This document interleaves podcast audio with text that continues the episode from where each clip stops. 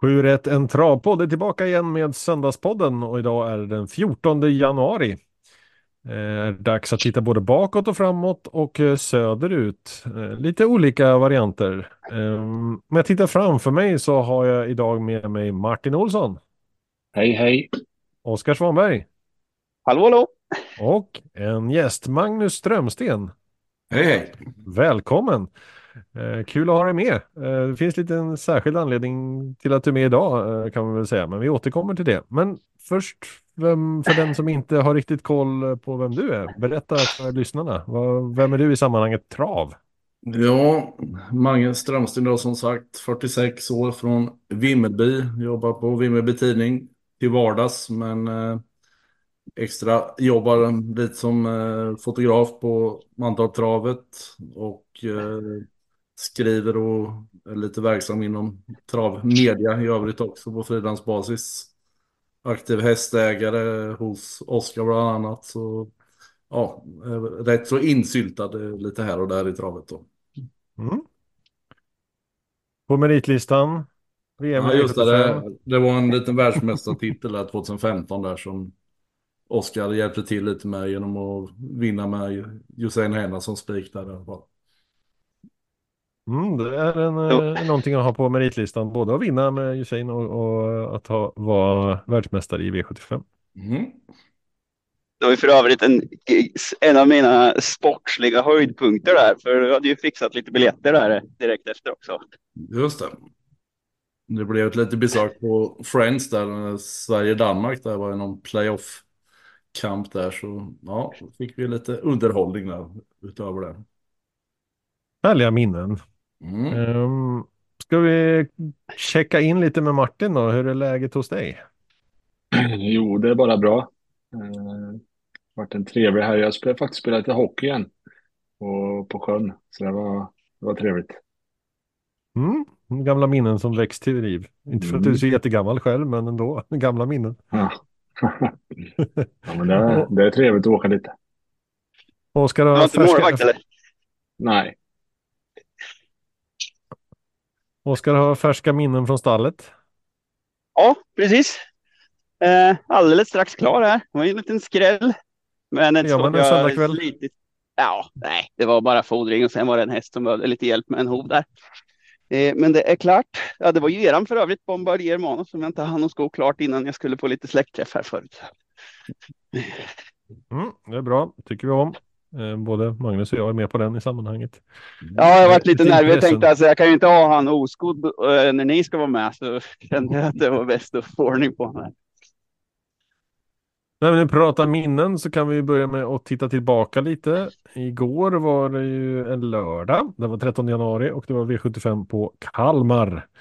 Och vi hade sju avdelningar som vanligt med följande vinnare. Vi hade Dominic Wibb, Melby Jail, Swish the Cash, Power Vacation, Luleås Boko, Triton och Olga Utka. Eh, 44 000 för sju rätt.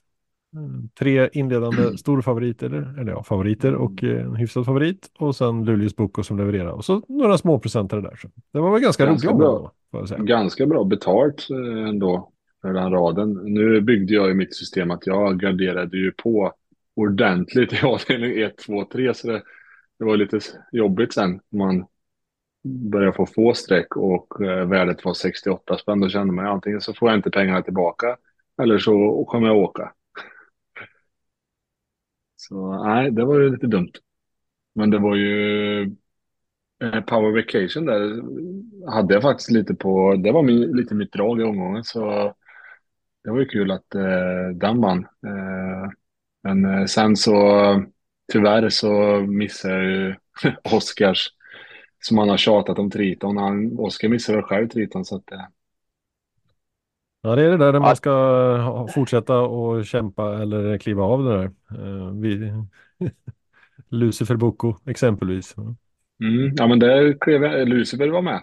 Men Mm. han vann ju inte igen. Nej. Men eh, Triton där, det var ju en grym avslutning. Eh, vi hade ju alla eh, avslutningar eh, 1.05 och trötta där sista 200. Det såg ju ut att gå så fort, men många gånger så lurar man sig ju på att att eh, vad heter det? Ja, att de andra tröttnar över upploppet. Men i det här fallet så gick det lika fort som det såg ut.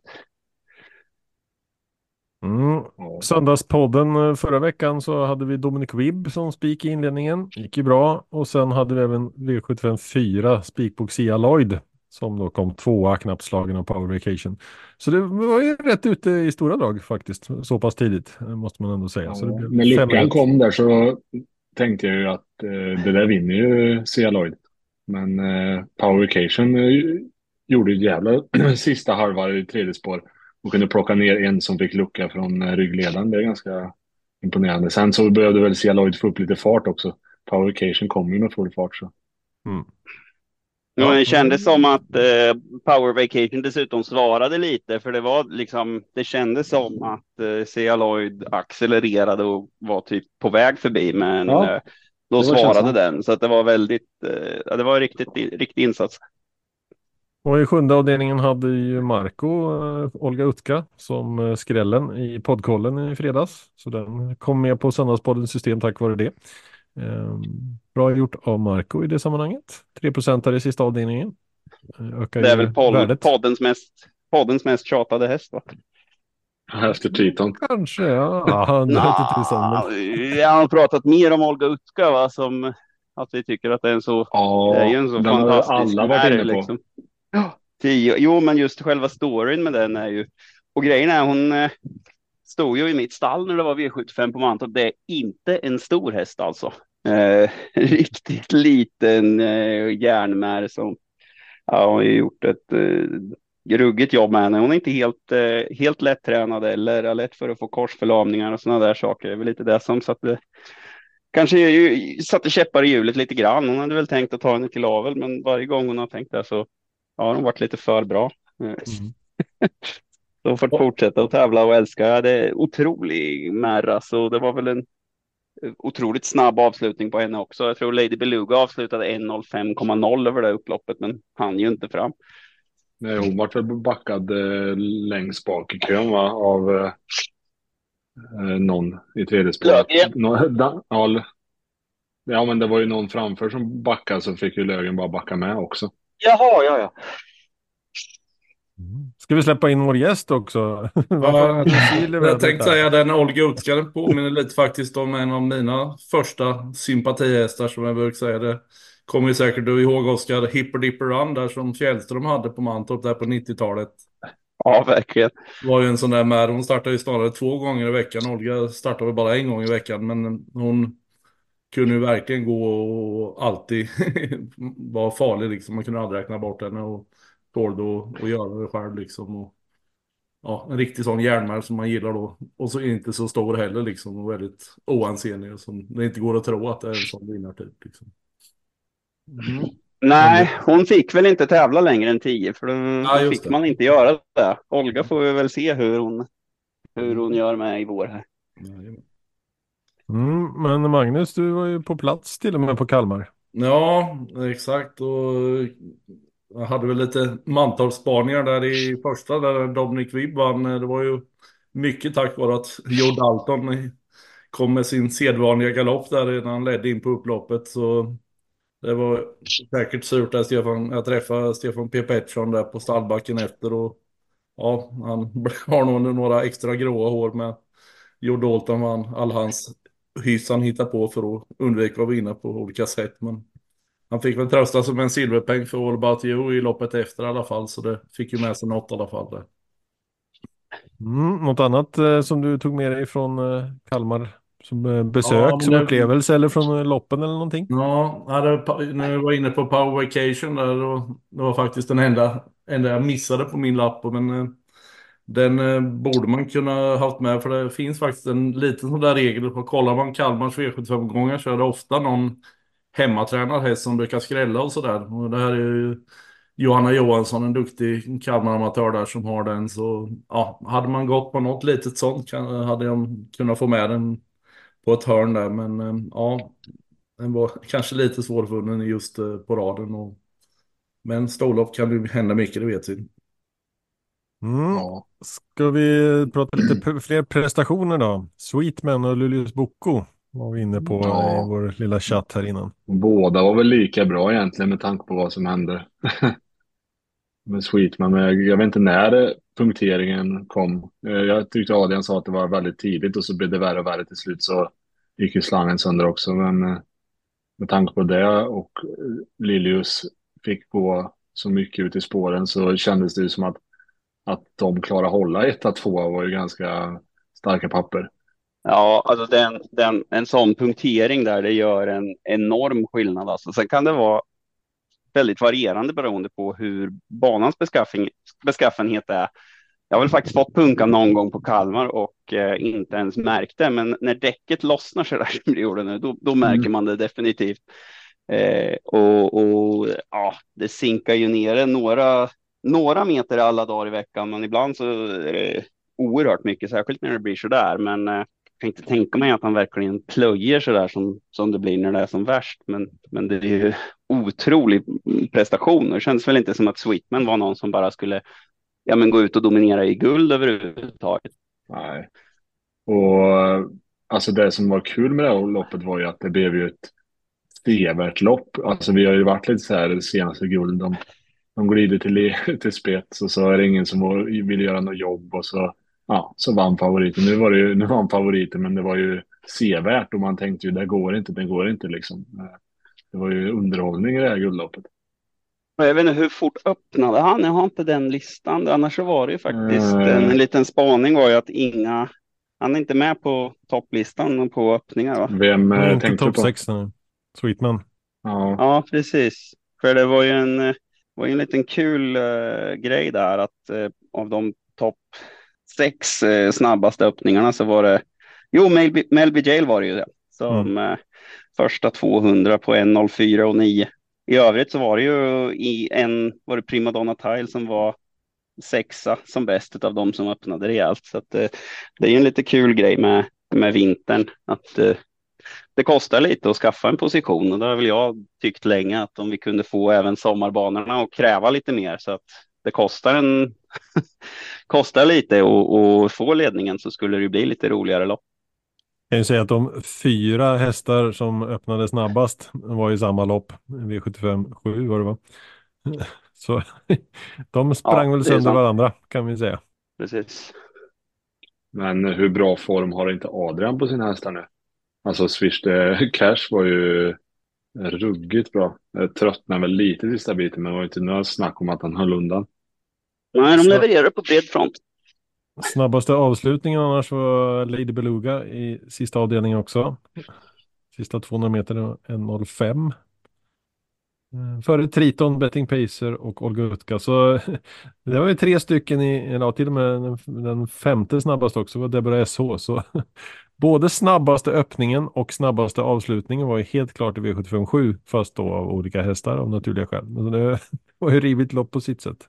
Ja, verkligen. Det var ju otroligt bra med det där också.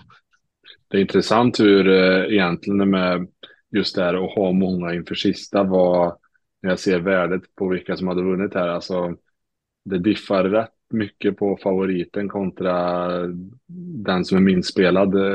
Det är från 6 000 till 250 000. Så mycket kan det svänga i sista om man sitter med många streck. Så det, det kan vara rätt eh, speltekniskt bra att sitta med ett gäng i sista. Särskilt nu blev blev det en skräll också.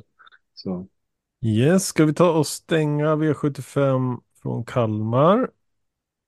Och börja ställa en annan typ av fråga till Magnus då. Um, ha, vad har du för relation till franskt trav och travsporten i Frankrike? Ja, jag har väl varit på en sådär eh, på 8 Prix d'Amérique och ska åka dit. Ja, nu till Prix d'Amérique igen då. jag brukar försöka åka lite vartannat år sådär. Så eh, jag brukar ju hänga, hänga med ett gäng där som Thomas Tell eh, arrangerar lite resor och brukar vi ta en eh, ja, tripp från onsdag till måndag och hinna med ett par dagar i Normandie och träffa lite ja, avelshingstar. och Varit och kollat på Ready Cash och Bold Eagle och Facestar Bourbon och alla de här stora då. Så det, det är ju en rolig grej man kan hitta på när man är där så att säga. Eh, den här gången blir det bara Paris under helgen liksom och, och tävlingar så det blir lite enklare variant den här gången. Vad är bästa minnet från uh, Vincennes eller så? Ja, det är Ridley Express helt klart. Där det, den sitter väldigt djupt där. Vi var faktiskt ute på den gården där Nulmo stod eh, två dagar innan loppet och fick hälsa på Ridley hagen så att säga där och titta till den där och sen fick man stå på läktaren och jobba in segern så att säga och han var ju nästan slagen ett tag men kontrade där liksom så ja det var en häftig känsla och vi lyckades sätta en V4 ett gäng som åkte ihop där också på fick några tusenlappar i alla fall och, så det var lite extra krydda för känslan just då. Mm, härligt. Vi mm. hade ju ett storlopp idag i just Frankrike, Prix de Belgique. Mm, med, eh, ja, ska vi säga ett eh, framgångstecken på eh, Hail Mary, åtminstone om man ska lyssna på Daniel Redén. Han var väldigt nöjd efteråt. Satt ju fast med rubbet. Bra uppladdning inför kommande storhelger. Mm. Det lät som han ville vara med i Prix d'Amérique om han, om han eh, kom med va? Ja, det har varit ägarens önskemål hela tiden i alla fall där, så det, det lär de nog prova. Annars har vi ju placeringsmässigt i loppet med reservation för uttal eh, på franska. Vi konstaterade här förut att ingen av oss är särskilt eh, haj på franska i ordinarie poddgänget här. Eh, Isoar Vedaki provar jag med som segrare och sen en delad andra plats Inmarosa och Go On Boy.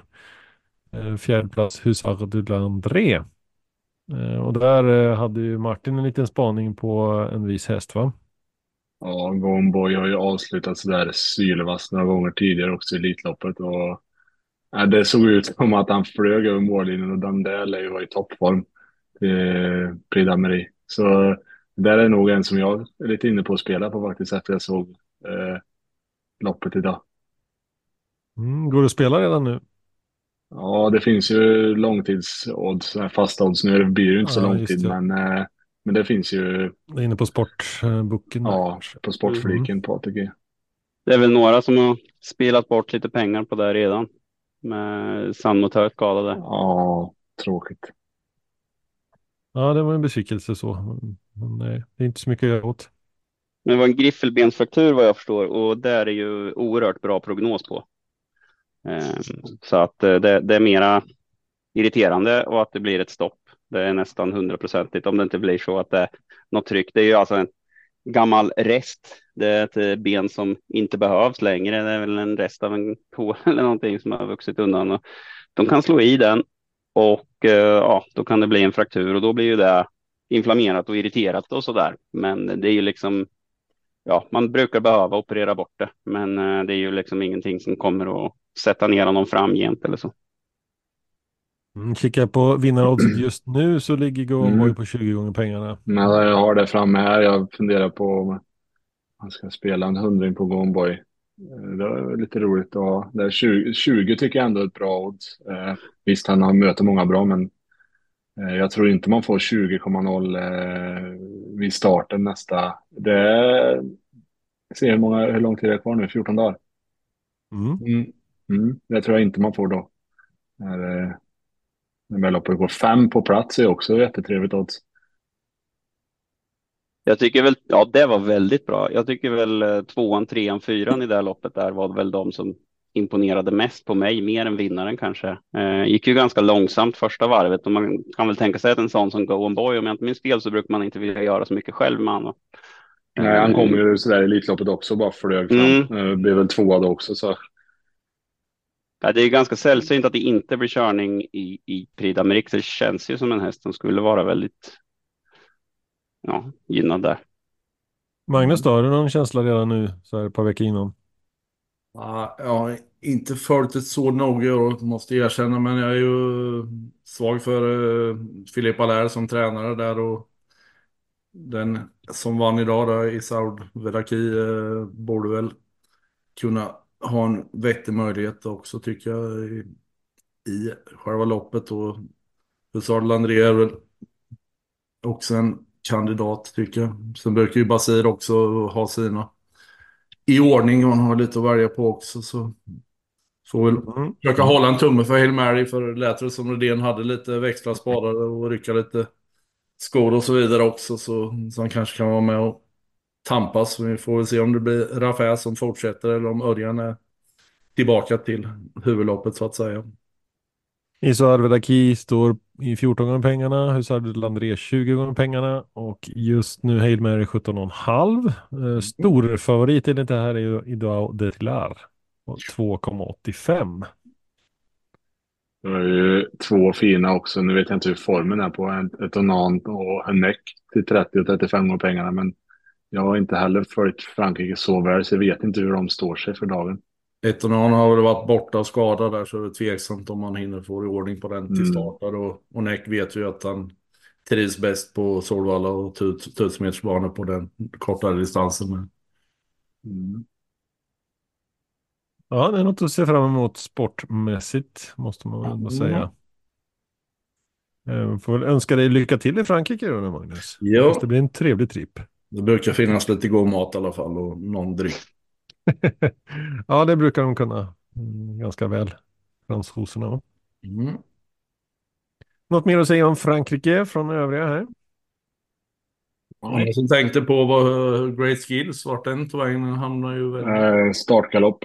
Ja, okej då. så. Och sen så körde man ett banjobb bakom. Typ.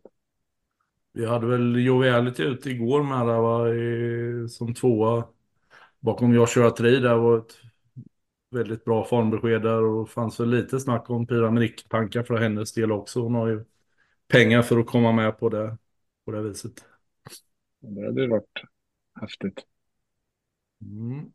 Ja, Jag, jag hade som tanke att jag skulle följa Frankrike mycket mer i år, men nu kör de ju med den här eh, med en person som sitter i studion och eh, räffar loppen och det, det blir så tråkigt. så att jag orkar inte. Alltså med de franska referenterna så tycker jag att det är asfränt att kolla på, men som det är nu, jag har mejlat dem om det där och vi har pratat om det i podden förut, att eh, det blir för tråkigt. Alltså även om man får se loppet och man får allting så blir det så tråkigt. Det blir inte tillräckligt bra stämning så att. Eh, Det blir inte... Ja, men det är ju som om man ser någon hockeymatch ibland när man känner bara det är helt fel kommentator. Då blir matchen blir inte lika bra. nej. Så Eh, de, de skulle skulle väl vilja ha- åtminstone kunna släppa in de franska referenterna när man väljer kanal, men det går inte. Man skulle ju tycka kunna välja det om man vill ha banreferent eller studioreferent eh, på samtliga lopp egentligen. Mm. Så, så ni som håller med oss, eh, mejla väldigt gärna ATGs kundtjänst om det. Eh, får vi se om vi kan ligga på dem lite om det. Franska, norska, amerikanska referenter vill vi gärna ha. Östgötska då? Ja, Har vi någon inte så många östgötsk av dem. referent? Nej, jag tror Reffen. Mantorp, eh, vilka har vi? Vi har ju någon. Ja, precis. Han är ju smålänning, men vi har ju en till. Vart är han ifrån? Ja, men han är nog Linköpingsrelaterad i alla fall. eh, Som Ja. ibland. Ja, det finns hopp om framtiden. Mm. Ja. Ehm, Ska vi gå vidare till annat ämne då? Uh, Oskar har varit lite, jag vet inte om du var upprörd, men eh, involverad i diskussion kring böter för småsaker här under veckan. Mm. Kan du berätta Ja. vad det handlar om? Ja, jag har ju ganska ofta varit i, i diskussioner med SD om deras eh, sätt att kommunicera eh, regler som ofta är att man, man får reda på det som aktiv eh, genom att de ger en böter. Eh, I det här fallet var det ju då att de hade gått ut med att det skulle vara enhetlig färg på huvudlag. Varpå en tränare då hade en annan typ av spärrgrimma, det vill säga vad ska man kalla det för? Ja, men det, man, det tillhör inte huvudlaget utan det är innanför. Ehm, och då fick hon 300 kronor i böter för det. Ehm, det vart ju givetvis ramaskri för att det är ju alla möjliga, alla har ju alla möjliga färger på sånt där och har lagt Jägersro, pengar. På Jägersro var det. Ehm, och eh, det är ju liksom, ja men okej, om de, det var Jägersro som hade misstolkat det. Det som var är ju någonting vi har tagit upp förut, att man ville ha, ha bort att det skulle vara ljus färg på insidan av norsken som de hade. Det var en otroligt korkat formulerad regel helt enkelt som var öppen för att misstolkas. Ehm, och eh, ja, men det, alltså, i det läget tycker man ju kanske att de hade kunnat säga till henne bara. Hörru du, vi tolkar den här regeln som att du inte får ha annan färg på spärrgrimman, så tänk på det till nästa gång, eller så kollar vi upp det. Nu gav man henne böter, sen kollade de upp det direkt på morgonen dagen efter med SD. Det var ju bra. Och eh, var även eh, ekipagekontrollanten gick ut på Facebook i någon av de här trådarna där folk gick bananas och förklarade varför och att de hade tolkat det på det viset, men att det var fel och eh, ja, bad om ursäkt helt enkelt. Och, och, eh, och det var ju väldigt bra att de gjorde det. Det var ju verkligen toppen, toppbetyg till, till han för, för det. Men, men liksom varför ska man börja med att ge böter? Alltså, prata med folk. Alltså om man tolkar en regel på ett sätt, en sån här skitsak, så jag menar alltså, åh, jag blir vansinnig. Det, det är så dumt. Och, och just det här som man känner sig så orättvist behandlad. Och det är redan så många aktiva som ligger på gränsen till att sluta. Och då när man får, alltså visst, 300 spänn eller 500 spänn, det kan man tycka det är inte så mycket, men när priserna på allt går upp och man kanske inte kan höja träningsavgifterna eller definitivt så går inte prispengarna upp i samma lika fort, då, ehm, då tar det där ganska hårt för det är inte så många kronor man har över. Ehm, så att, jag, jag vet inte vad ni tycker. Ja, kommunikation före eh, böter känns ju ofta som att det, det ger bäst effekt. Eh, sen så tycker jag ju, alltså utsätter man någon för fara, då ska man få betala för det. Eh, alltså om man bara misstolkar något eller inte riktigt förstod eh, prata. Det kan inte vara så svårt. Lite koppling till konsekvens av det man gör måste man ändå titta på kan jag tycka. Alltså om du tränger någon eh, i ett lopp eller beter dig på, som du säger, farligt sätt, då måste du ju agera på det. Men råkar du ha fel färg på någonting som inte spelar någon roll rent säkerhetsmässigt eller för loppet överhuvudtaget, nej, då blir det bara konstigt. Oavsett vad reglerna säger liksom. Äh, men det är väl en annan grej om, det hade, om, om regeln hade funnits jättelänge och var etablerad. Jag menar, om man är sen till eh, defilering så är det ju inget konstigt att man kanske får böter för det när man är sen till defilering, för det, det har varit en viss tid man ska vara där alltid och klantar man sig så ja, fine. Men det här var ju något helt nytt också, så jag menar särskilt med är nya regler, då kanske man och, och, och sen som du säger, har vi någon nytta av att ge böter för det här? Eh, kanske prata om det. Att eh, jag gick ju bananas eh, för det var väl ett år sedan eller någonting när, när eh, vad heter det, jag fick böter för att jag blåste alkotest eh, 55 minuter innan kvalet. Då fick jag 500 kronor i böter för det och då, då hade jag varit på plats i tre timmar redan. och det såg de. de visste det. Eh, men då var det bara att den regeln fanns. Eh, men man får ju kolla lite på varför uppstår reglerna. Nu får vi väl se hur det går med det här med norska huvudlaget, för de, de vill inte riktigt precisera. De har ju sagt enhetlig färg. Det de vill åt är ju att det inte ska vara speglande färg eller väldigt ljus så där som gör att när man fäller ner norsken att hästarna blir för chockade av det. Eh, så att man vill ju ha en mörk färg där, men det skriver de inte. Jag påpekar det och, och då sa de att ja, men om det här huvudlaget kommer fram, då får vi ta ställning till det först. Så att det är några som ska lägga en 10 till 50 000 på att ta fram huvudlaget och några ska köpa det för några tusen. Sen så kommer de att förbjuda det. Jag tycker ja, men det, det är rimligt tillvägagångssätt. Det känns som ett underligt sätt att jobba med att åstadkomma vad man faktiskt vill. Ja, Snälla SD, kommunicera ut vad det är ni vill med regeländringarna så är det lättare. Ja, och formulera er därefter. Ja. Då hade, jag tror inte att eh, Valman hade, om det hade liksom stått tydligt att vi vill inte att det ska vara så här, då hade han eh, kanske inte försökt att måla hela huvudlaget eller vad det var han gjorde som gjorde att det vart lite kaos där för någon vecka sedan. Så så kan det vara. Apropå kaos, Eh, snygg radioövergång till eh, nästa, eh, ska vi kalla det ST-fråga. Eh, onsdag V86 Bergsåker. En eh, diskning som inte blev en diskning fast det skulle ha varit en diskning beroende på vem man frågade och inte frågade och sådär. Eh, ska vi se, var det Justin Bieber Sisu jag var det som eh, i V86 7 gick över mål först i passgång enligt många. Eh, inte passgång enligt andra. Eh, vad säger ni om läget där?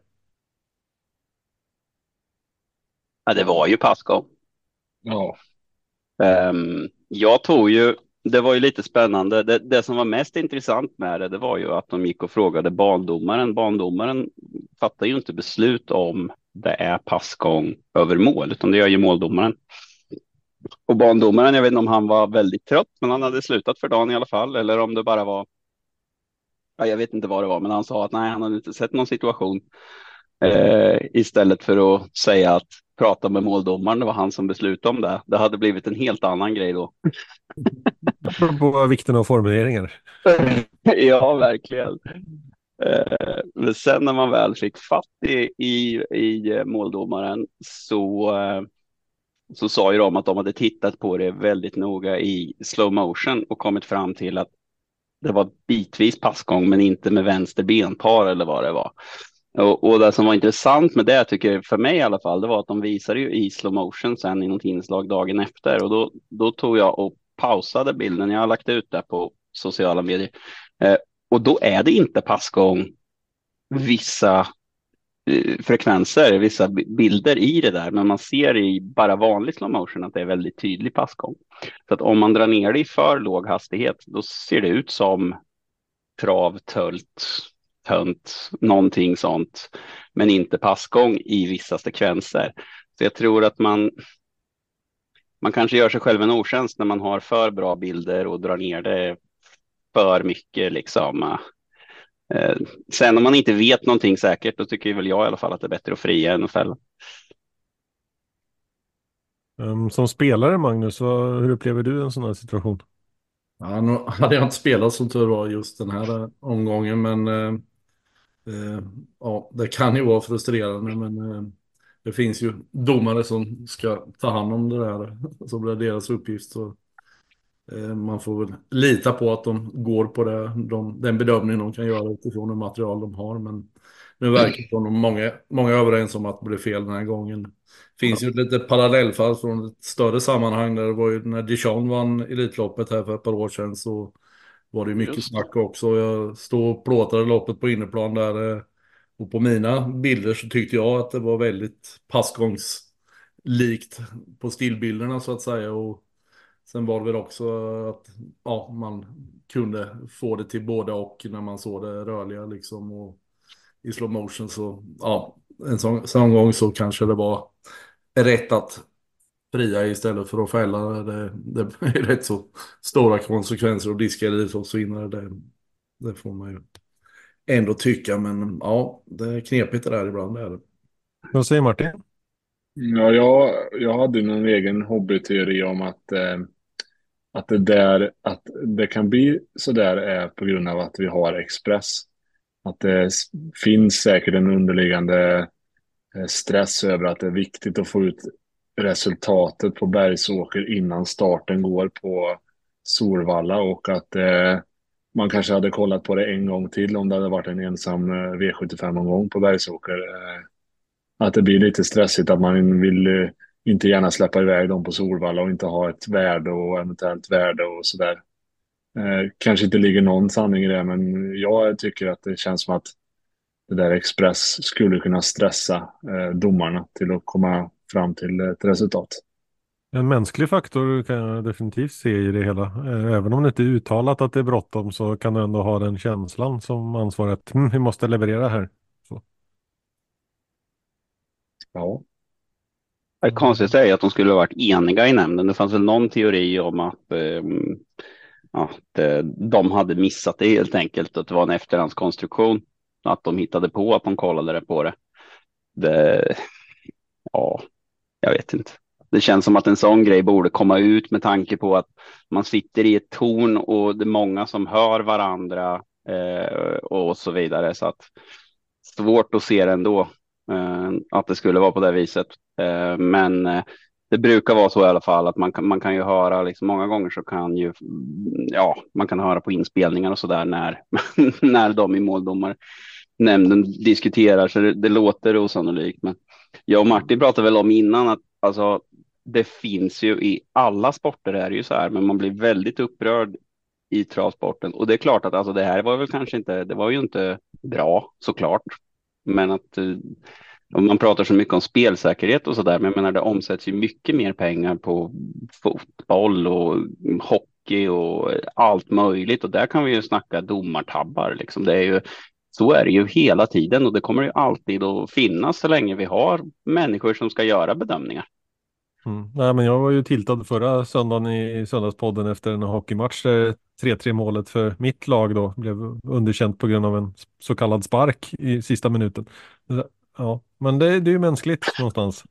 Eh, både mm. som domare och som eh, supporter, spelare, vad man nu är. Det, är liksom, det, det, blir rätt eller fel och det är inte alltid det finns något facit. Ja, nej, jag kan tycka att man ibland blir, saker händer och, och, fel kan man göra, men det, det kan bli så himla hetsk stämning eh, på sociala medier. Det, av minsta lilla folk gör fel eller bedömer fel eller tycker olika Eh, ibland saknar man tiden inte sociala medier fanns så man bara kunde sitta och gorma på tvn eller på frugan och sen var det bra. Eh, det fanns inget annat att skriva av sig på. Eh, det blir väldigt mycket negativt i, i vissa perioder. Och vissa plattformar. Ja. Ja, ska vi avsluta det här med att vara lite sakliga konkreta då? Eh, vi har ju olika typer av domare som du var inne på Oskar. Du har bandomare och måldomare. Vad gör de för någonting? Vad har de för roller i, i grova drag?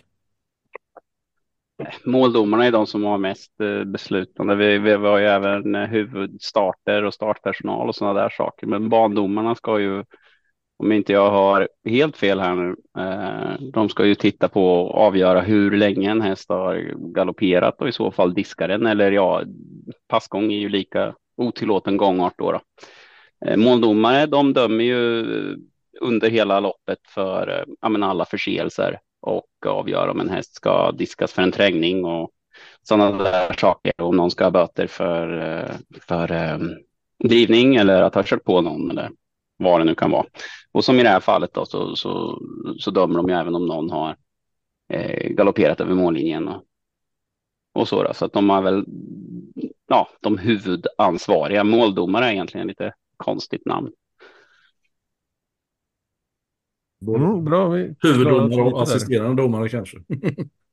ja. Vi byter ämne och går in på någonting delvis helt annat och eh, pratar inför Hästgalan den 9 februari. Eh, och det som komma skall där. Eh, nu under helgen, lördag, söndag här har det presenterats nomineringar när det gäller både människor och eh, fyrfota vänner. Eh, och det är väl lite extra roligt att ha med Magnus i sammanhanget här då. Eh, får du berätta va varför jag tycker att det är roligt att ha dig med? jo, eh, det är ju, jag är en av sju ledamöter i styrelsen för eh, Svenska Hästsportjournalisters klubb och det är ju vi som eh, tar fram och nominerar eh, kandidater i de här olika kategorierna och sen är det våra medlemmar då som röstar fram vinnarna i de flesta kategorier förutom årets häst. Våra röster väger lika tungt som folkets röster då i den omröstning som sker där. Hur svårt är det att plocka ut de här kandidaterna i de olika kategorierna? Ja, men det är, ofta så kanske man har en två, tre stycken som är ganska givna om man säger i de flesta kategorier. Och sen är det och står det och väger mellan någon, vem man vill plocka bort och ta med som tredje och fjärde namn då, både när det kan gälla hästar och kuskar och tränare och så vidare. Så eh, det, det är lite lurigt där, men eh, vi, vi, man har lite kontinuerlig koll under årets gång och det är ju ofta de här hästarna som hävdas i årgångsliten och, och i de stora loppen för de äldre som, som blir aktuella och det finns ju mycket statistik att gå efter så att säga. Så det brukar kunna hitta fram till ja, hyfsat bra lösningar till slut i alla fall. Mm, hur många är ni som eh, är med och bestämmer det hela? Eh, sju stycken är vi då som eh, hjälps åt mm. och är väl placerade lite geografiskt här lite från eh, ner, vad heter Karlskrona i söder upp till Sundsvall i norr i alla fall. Så vi har hyfsad pejl på trav-Sverige på det viset. Mm, funderingar från er andra kring själva processen och så? Ursäkta, nu hörde jag inte riktigt. Jag frågar Martin och Oskar Ja. om, om de har några funderingar kring processen. Mm. Nej, det verkar väl rimligt. Mm. Ja. Våra medlemmar har ju även rätt att nominera till oss vilka eh, ja, personer eller hästar som de tycker ska vara med så att säga. Så det finns en väg in så att säga. Vi är väl en eh, två- två- 250 som är med eh, och är röstberättigade så att säga i, i sammanhanget. Så vi är en ganska stor grupp då. Mm. Ska vi gå igenom nomineringarna lite kort i alla fall? Det kan vara intressant att se vad vi får för respons. Om vi inleder med årets tränare så har vi då Daniel Redén med Solvalla som hemvist. Jan-Olof Persson, Hagmyren, Johan Untersteiner, Halmstad och Timo Nurmos, Solvalla. Några spontana tankar där från Oskar Martin? Mm, att jag tycker att eh, Timo Nurmos ska få priset. Eh, han har ju, får ju mycket snack om han, eh, som det väl är alltid varje år innan eh, årgångsloppen kommer, att då han har bara kört in eh, några få miljoner och eh, i år eh, är det kört och sen så vinner han varenda årgångslopp som existerar i princip. Eh, Eh, och där istället kan jag tycka att Daniel Redén hade ett betydligt sämre år i årgångsloppen. Och det är väl lite de jag tycker egentligen står emellan. Så det, nej, jag skulle lägga min röst på Timo. Ja, det var lite kul att man har till och med läst om sådana här hatare som har skrivit att, eh, att Magnus A. Djuse är en helt fantastisk kusk eftersom han har handikappet att vara första kusk hos Nurmos var han där ett tag. Då vann han inte så riktigt lika mycket. Nej, det, jag tycker det är smått fantastiskt. En jag hade kanske velat ha med i årets kusk eh, är väl kanske Erik Adielsson, för jag tycker att han gjorde en ruggig resa som kraftigt ifrågasatt här i vintras när, när hans, eh, det var väl framför allt att Svante hade inte några hästar i ordning. Han, han hade ju tagit semester och Ljusepojkarna hade tagit över liksom och från att kunna välja en av de bättre hästarna i varje lopp så fick han ju vara jätteglad om han varit uppsatt som fjärdehandare och då fick han ju köra skrällar hela tiden och då så helt plötsligt så sa folk att han var slut och så vidare. Och sen när man inte vinner så mycket lopp då är det en uppförsbacke och, och bli uppsatt. Så, eh, nu är han väl tillbaka som en av de absolut bästa, har vunnit flera storlopp i år. Eh, så jag hade väl kanske gärna sett han med där, men jag vet inte riktigt vem man skulle flytta på. Det är, svårt att peta följande fyra nominerade. Björn Mm, Goop, Färjestad, Magnus A. Djuse, Solvalla, Mats Djuse, Hagmyren och Örjan Kihlström, Solvalla. Det är rätt Man hård skulle- konkurrens. Man skulle väl kunna flytta egentligen Björn Goop till eh, i så fall att han är ju, för mig är han lite mer tränare och kör ju nästan bara sina egna. Eh, om vi säger att man skulle gå lite mer efter sådana som är catch drivers så skulle man kunna ta bort Goop därifrån och plocka in Adelsson i nomineringen. Fast då skulle, vet jag inte om jag, vem jag skulle ta bort som årets tränare, om jag skulle vilja ha med Goop i, i någon kategori också. Så Ja. att, eh, Jan-Olof känns väl också en som har eh, snappat upp igen. Han fick ju väldigt eh, kraftig konkurrens som tidigare självklar kung på tronen och har väl vunnit en hel del. Även de, eh, de eh, årgångsloppen där han inte vann så var väl något som han var. Var han två, tre, fyra, femma eller något i Kommer jag inte ihåg, var det norska derbyt eller vilket var det? Ja, nu minns jag inte, men vi tittade på det i alla fall. Så Det är svårt att, att placera in en kallblodstränare bland varmblodstränarna. Eh, liksom vad, hur, vad, hur liksom ska man jämföra Perssons eh, dominans med Timos liksom? Eh, konkurrensen är inte lika hård, men det är fortfarande lika imponerande.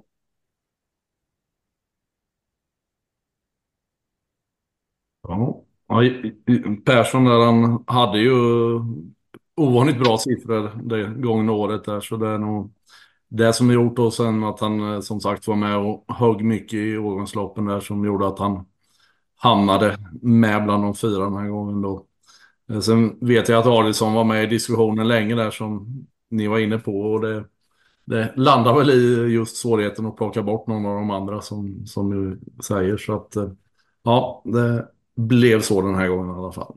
Mm, om vi går på nästa ka kategori då, Årets komet. V vad innebär det att vara kometer först om vi säger så Magnus? vad, vad har ni liksom för kriterier eller urval kring det? Mm, det är ju lite knepig benämning där i, i andra sportsammanhang kanske man brukar eh, använda termen årets rookie eller något eller ja. Det vi har, som finns i själva kriterierna är att det ska vara en nykomlingsstatus på personen och att den har liksom tagit stora kliv under året då. Och det är väl det som har med kometbenämningen att den finns där. Eh, att man har ja, tagit stora framsteg just under, under det gångna året då. Och sen finns det även en åldersaspekt eh, med det hela. Eh, vi brukar ha en norm att ja, man ska vara 30 eller under för att bli, bli aktuell. Vi vill lyfta fram de yngre förmågorna helt enkelt. Och det, det syns väl lite på de som är namnen som är nominerade. Ja, och det är då Malte Handfast från Halmstad, Niklas Hammarström, Solvalla, Tom Johansson, Eskilstuna och Vilma Karlsson, också Halmstad. Mm. Och det känns ju som att eh, det är ju lite lättare att hålla koll på det just med, som du sa, om man har årets rookie. Som, är, som i NHL till exempel är det väldigt självklart att det måste vara din första säsong eller du har spelat mindre än 25 matcher för att du ska få gå in i den kategorin. Eh, det är ju inte lika självklart här. Tankar från Oskar? Nej, det, så är det ju. Um, jag hade väl gärna sett att det var lite mer öppet för äldre som kommer in också, men, men uh, det är klart om man ska ha det som årets, lite mer som årets rookie, då ska det väl vara de här. Men travsporten är ju kul på ett sådant sätt att, att man kan komma in som uh, 40, 50, 60-åring och lära sig om trav och så börja och träna själv och, och få fram några riktigt bra hästar. Eh, så det är ju kul om de kan få komma fram. Men, men ehm, det här är väl kanske sånt som ja, men är som viktigast för de här som inte har varit proffs än, att de får, eller vad man ska säga, som är på väg uppåt och bli uppmärksamma. Får väl eh, utöka annars då, att det finns årets rookie på riktigt och sen, eh, sen bara årets eh, utropstecken i någon form. Eh, där vem som helst, hur som helst. Årets äldre komet. Ja, eller bara, om, bara någon som bara vaknar från de döda eller vem, vad som helst. Liksom, att, eh, eh, att man skulle kunna ha egentligen eh, två kategorier tycker jag. Ja, eller ännu fler. Vad har vi för fler kreativa förslag? Årets eh, vadå? Ja, årets prestation. Den kanske är mm. svår att ta fram. Eh, ja, men liksom, tänk bragdguld. Ja, en prestation. Liksom. Ja. ja, det skulle typ vara liksom eh, någon superduper eh, spurt i något större lopp som eh, inte borde gå som gick typ. Nej men eh, vad ska man mer kunna ha? Eh... Årets slitvarg. Någon eh, som... Eh, Vem den som har kört eh, mest mil? Selmer. Nej, jag tänker mera på en sån som Selmer IH. Ja. Tio segrar förra året. Har fem raka nu efter idag. typ en sån eh, sån som eh, eller folkets häst på något vis. För det, det är inte alltid de här hästarna som, som är aktuella för årets häst. Kanske de som, alltså vi har ju pratat om de här LA Boko skulle ju ha något pris, alltså ständig V75. alltså en sån är ju kanske värd mer för, vad ska man säga, ja men för ATG eller för svensk travsport mm. som spelobjekt och, och, och, och eh, profil. Årets, Årets V75. Mm, precis, det måste ju inte vara V75, men eh, just lite sånt hade ju varit lite kul. Mm. Det som styr lite att eh, det inte är så ja, begränsat antal kategorier är ju att ja, som ST och ATG och som ligger bakom galan och vill ha ett lite ja, kompakt och hanterbart program som man ska kunna ja, dels att galan inte ska bli för lång och sändningarna liksom att det ska passa in på det viset. Eh, men sen ibland så brukar de hitta några sådana här specialpris och någon kategori. Jag vet för eh, när Harry Hayfrow var med då fick eh, gänget bakom den hästen. De fick någon form av amatörbragd specialpris något år och sådär. Så det finns en viss flexibilitet då hitta lösningar. Men eh, ja, det är nog svårt att klämma in så många fler ordinarie kategorier så att säga. Eh, Vi behöver inte gå in så djupt på det kanske, men jag vill ändå jag tänker att vi ska nämna de hästar som nominerades här i de olika kategorierna. Det är väl fem kategorier, nej sex är det till och med. Eh, Så jag tänkte helt enkelt rabbla dem här. Eh, Och då är det Så- tvååringar. Ja, Spontan spikrad även på det. tvååringar. Duncan Cowan, L'amour pour Blanca, Match Made in Heaven och Romulus Toma. Spontan känsla, Martin. Mm, har ju inte superkoll på tvååringarna tyvärr, men L'amour pour Blanca var ju jättebra eh, på V75 i det här tvååringsloppet. Eh, så den där imponerar på mig. Sen, eh, ja det är svårt att sätta in honom på, men jag tycker nog att han kanske Mm. Ska få det. En spontan från Oskar. Vi har väl vinnaren av uppfödningslöpningen med där och den känns väl rimlig. Mm. Jag Ja. tänker inte avkräva Magnus någon kommentar. Nej, men två, två, just tvååringskategorin brukar ju vara ganska lättlöst i och med att uppföringslöpningen är ja, det klart största tvååringsloppet så är det ju svårt att kanske hitta någon annan lösning på det. Mm, vi går till treåringarna. Adriatica, Carl Koger, Fame and Glory och 54. Oskar. Jag tycker 54, även om han varit eh, ja, krångla lite mot slutet så var det en som imponerade väldigt mycket på mig. Eh, ehm, och har varit ja, men bra hela, hela tiden i två år. ja. Kanske Mm, största man- för mig. Martin. Jag säger Fame and Glory då. Tycker jag också, även om han fick stryk där i ett lopp så... Eh, nej, det får bli den. Mm, någon kommentar om kategorin som sådan från Magnus? Ja, men det är, är ju lite hårdare konkurrens blir det, för det finns ju många lopp för treåringar. En del är bra tidigt och vinner E3 och en del som Fame Glory bara går för kriteriet och blommar ut där liksom. Och sen har du konkurrensen där också mellan ston och hingstar. Så det, det är alltid svårt att välja ut fyra och sen och hitta en vinnare. Det kan vara nog så knepigt det också. Mm. Om vi går vidare till fyraåringarna har vi en härlig mix. Det är A Fair Day, Barrack Face, Joviality och Joy Sisu. Martin. Här skulle jag bli väldigt förvånad om inte Barack Face eh, vinner det här priset. Eh, om man eh, vinner eh, ja, Europaderbyt så vet jag inte riktigt vad man ska kunna toppa det som med något annat lopp. Derbyt Affair kanske? Vad sa du? Derbyt kanske. Ja, men...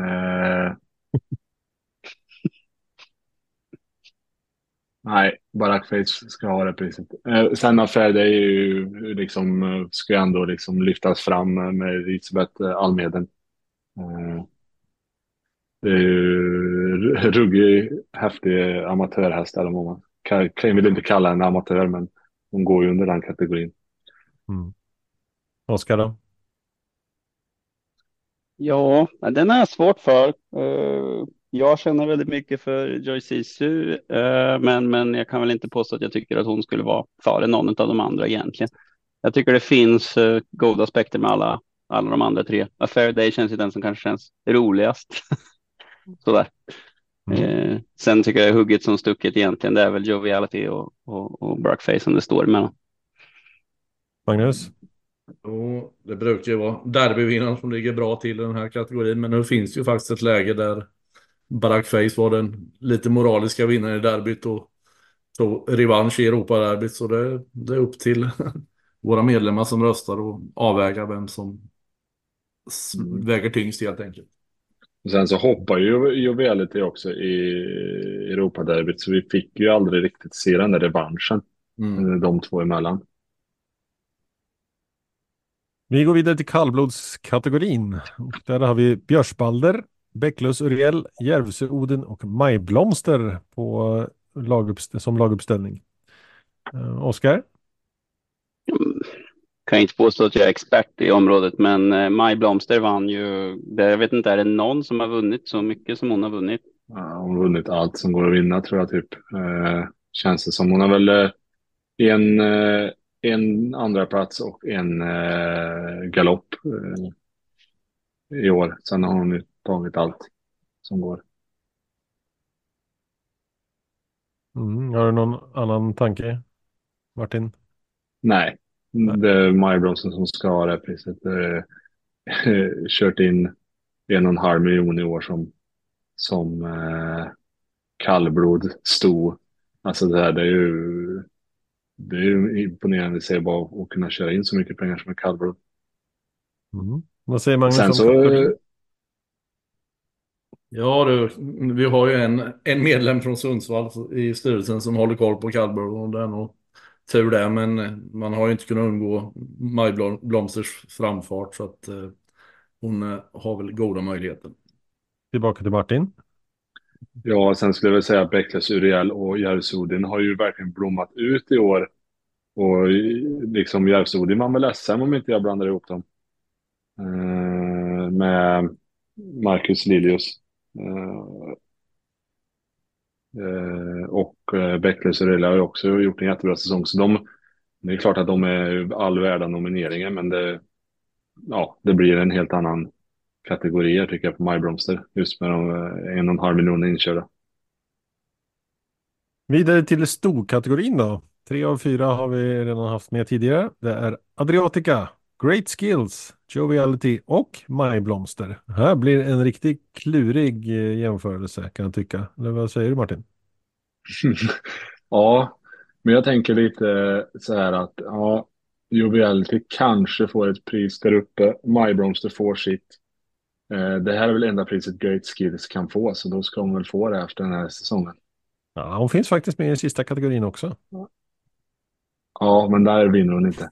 Nej, det kan vara så. Blir, blir man inte årets sto så är det svårt att bli årets häst. Eller det är folket som röstar på henne. Ja, årets häst, Mm. eh, folket har det. halva tyngden där. Så att, Mm. Har Oskar någon eh, kommentar kring stona? Tycker jag att Great Skills har imponerat så oerhört så att det är ju ändå eh, årets sto för min del. Sen tror jag väl att det blir eh, Joviality ändå. Är väl Majblomster. Vad sa du nu? Bäst ägarnamn har i alla fall Majblomster. Stallrabatt. Mm. Magnus, kommentar kring eh, den här härliga blandningen? nej, men som sagt, den här spännande kategorin för det, det är både tre, fyraåriga och, och äldre och sen ett kallblodstå på det med. Så att eh, man får helt enkelt eh, tänka efter vad man värderar högst där också. Mm. Och så avslutar vi då. Ska man kolla förresten, nu sa jag nog de andra alltså, men egentligen så är ju Majblomster den som har visat allra mest egentligen. Men jag tror inte att det blir hon. Men eh, Mm. det känns ändå som att hon har liksom tvålat till pojkar och alltså varit överallt och dominerat i Mm. Sverige och Norge. Och, eh, Du har vunnit rubbet i Norge och Sverige typ. mm. Så att, eh, men, men eh, jag tror att det blir jovialt. Och avslutningsvis kategorin äldre. Får vi säkert en eh, definition av från Magnus strax. Men då är det Francesco Zet, Great Skills, Hail Mary och Sun Motör. Vad, vad är det för eh, ålderskategori vi snackar om här? Ja, det är Magnus? Äldre än Fem, år och fyra. äldre då helt Ja, enkelt. precis. Äldre än fyra. Mm. Um, kommentar kring startfältet. Hy- Hyfsad klass på det. Det har varit, varit intressant att se ett lopp mellan de fyra här om vi kan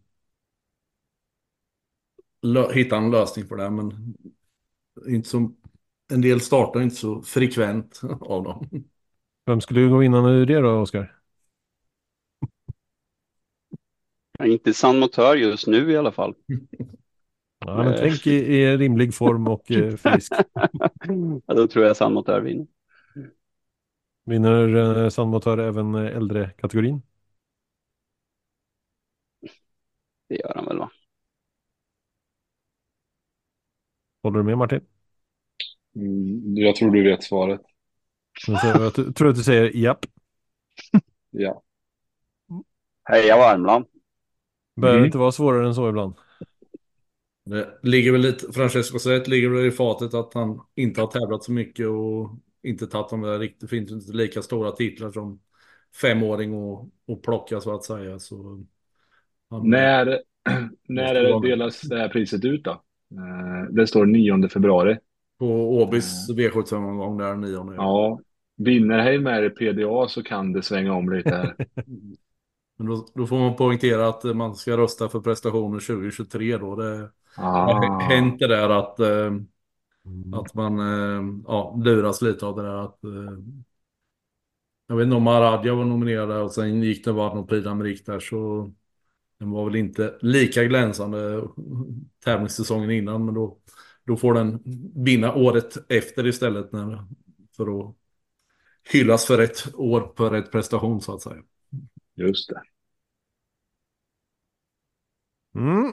Bra, kul att gå igenom det. Tack Magnus, inte minst. Ehm, vi ska börja titta framåt mot veckan som kommer och då har vi ett, ett antal eh, tävlingsdagar och tävlingsplatser och så vidare. Men innan dess så tänkte jag att vi ska prata om en proposition. Var det du Martin som hittade den häromdagen? Det var i Jarlsberg i fredags. Berätta. Ja, men vi snackade mycket förra veckan med Kim bland annat om lite att vi ville hotta till propparna lite med poängtillägg och det var vi, vi spårade iväg lite och sen så så hittade vi en propp i fredag som var kallblod, treåringar till 15 och där fick man tillägg om man hade sprungit, var det 1.29,5 eller bättre? Nej, man det- stå, Ja, precis. Det var 20 tillägg på. Ja, ja det var tillägg på tid Ja. på kallblod. Och det tyckte, eh, ingen aning om det har funnits jättelänge och jag har sovit under en sten men eh, det var lite kul när vi snackade om det förra veckan så fick jag se det där. Eh, Men jag har aldrig sett det innan. Det har funnits jättelänge. Jag tror det var ganska vanligt förr. Man gör det nu, eh, vad heter det, i ponnytrav gör man det hela tiden och, och där Ja, är det ju det. lite mera det stuket också som vi kanske behöver här. Att man vill se till att den som har en ponny ska kunna tävla med den. Och eh, det är väl lite där vi är just nu, att det är väldigt dyrt att få fram en tävlingshäst och när man har en häst som är jättebra, hållbar, tycker att det är kul att tävla så när den har tjänat en viss summa då, då möter den hela tiden för bra hästar. Eh, och sen ser jag väl en annan positiv sak med det och det är ju att alltså går du ut debuterar en, en häst idag så ja, men det ska ju räcka med att den kan 17 men många gånger så går det ju liksom 15 i de här nollloppen och sen tycker man att det är konstigt att hästarna inte är så hållbara men det, de måste ju gå så nära sitt max redan från första start. Skulle man börja med att ha tidstillägg då tror jag att då skulle man hålla igen lite grann. Ri- Lite risk att det blir lite tråkigare lopp med att det blir lite mer upphullat för att man vill inte köra för fort. Men framför allt i de för yngre hästar eh, så skulle de kanske inte behöva gå sig lika trötta så tidigt. Så att det är en sån grej som jag har tänkt på eh, länge att det skulle jag vilja. Det skulle jag vilja se. Det känns ju som att det skulle vara till en fördel på, på den äldre eliten, för då skulle ju de här stackarna som vi brukar ändå hylla i den här podden, de här hard times och super nice som kämpar på i guld, och så skulle de få 20 meter efter för att de har sprungit nio blankt en gång i tiden. Ja, nej, men det gör man ju inte. Det, det kan ju vara, dels kan det ju vara baserat på hur fort man har gått. eh, Det kan ju vara senaste två åren.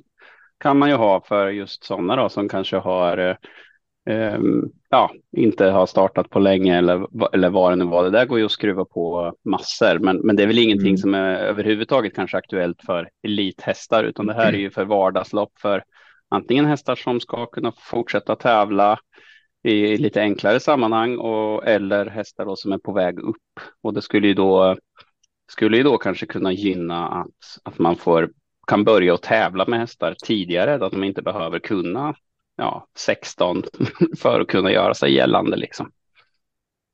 Den exakta propositionen som vi pratade om i Jarlsberg var 2100 meter voltstart kallblod som sagt var. 3-15-åriga med rekord 1.29,5 eller sämre och så tillägg 20 meter om man hade ett rekord på 1.31 eller bättre. Mm. Eh, Så det var lite spännande upplägg helt klart.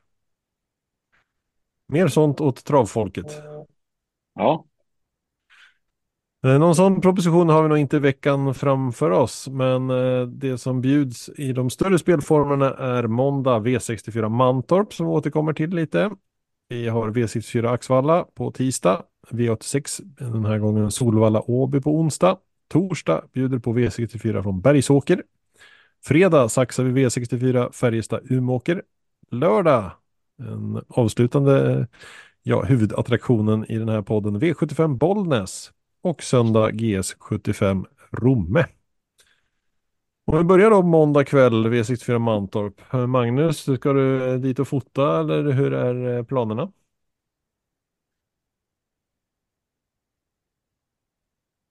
Ja, det blir en liten sväng till Mantorp imorgon där jag är ledig från mitt vanliga jobb. Så jag, jag kanske kommer upp lite tidigare Oskar och tar en sväng till stallet med så du är beredd med kaffet. Ja, Mm. det kanske blir att vi kör en sväng med Bombardier till och med på Ja. banan. Vi får se vart vi har bäst förhållanden. Det ska snöa satan. Mm. Eh, Så vi får se imorgon hur vi tränar. Ja, det kommer en decimeter snö i natt och imorgon förmiddag typ. Mm. Mm. Ja, vi får hoppas att barnjobbarna får till banan där till kvällen där sen då. Nej, Mm. men det är klart man är laddad för lite V64 på hemmaplan. Det är alltid trevligt. Mm, och hemmaplan är det även för Oskar då som kommer till start med en egen och så två styrningar utöver det då. får du berätta. Ja, jag eh, hade tre, upplägg. men en, en vart struken. Eh, ja, vi har börjat köra Yatzy-Tull som jag hade. Eh, sen så eh, ah, vi var var tvungna att dra ner lite, så hon är utlisad till en kompis, Jan, Jan Gustafsson, som hon var jättefin i, eh, i eh, debuten. Eh, var nära att fela då från tweet så mycket från start, men, eh, ja, men hon var jätteduktig som tvåa. Eh, fin häst. Eh, och sen har jag Hermine Ima som var väldigt fin i, i comebacken efter halsoperation. Eh, tyvärr så fick hon gå i ledningen och det var hon inte riktigt mogen för, men hon såg väldigt fin ut. Och bägge de två ska väl vara förbättrade med lopp i kroppen. Hermine har väl en bra vinstchans imorgon känns det som. Eh, jag var imponerad sist i alla fall. Mm. Ja, hon är, det är ju en häst som jag tror väldigt mycket på. Eh, och eh, i, alltså i hela året, sen i, imorgon, ja, det, ja hon, är nog, hon är nog bra i ordning imorgon, eller helt okej i alla fall.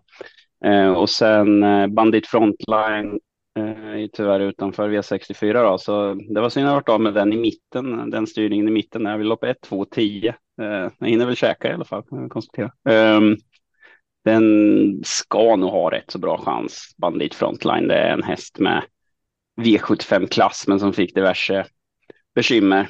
Eh, vad heter det? Så att eh, jag tror att han ska nog vara, vara tillbaka på och vara ganska bra nu. Eh, fick det inte att funka senast. En liten kul platsspel där kan vara nian där, VMs Benelli, som faktiskt gick eh, rätt så bra till slut där.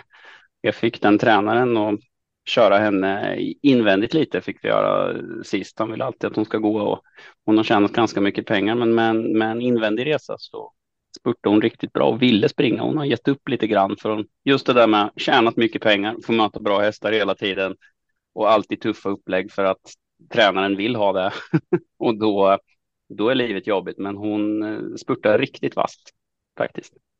Man vill ha, vad heter vad kallas det, panik? Eller vad heter det när man ska spela igen lite pengar? Räddningsplanka. Typ. Räddningsplanka, ja, precis. Mm. Några speldrag eller någonting liknande från eh, Magnus och Martin om det är någon av er som ska spela V64 eller något sånt?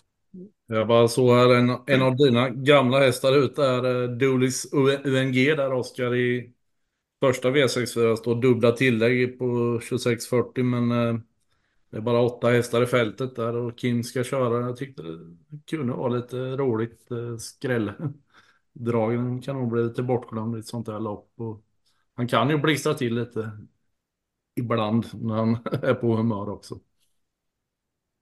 Det var väl den Oskar vi gjorde en eh, lättöl till två starköl. Exakt.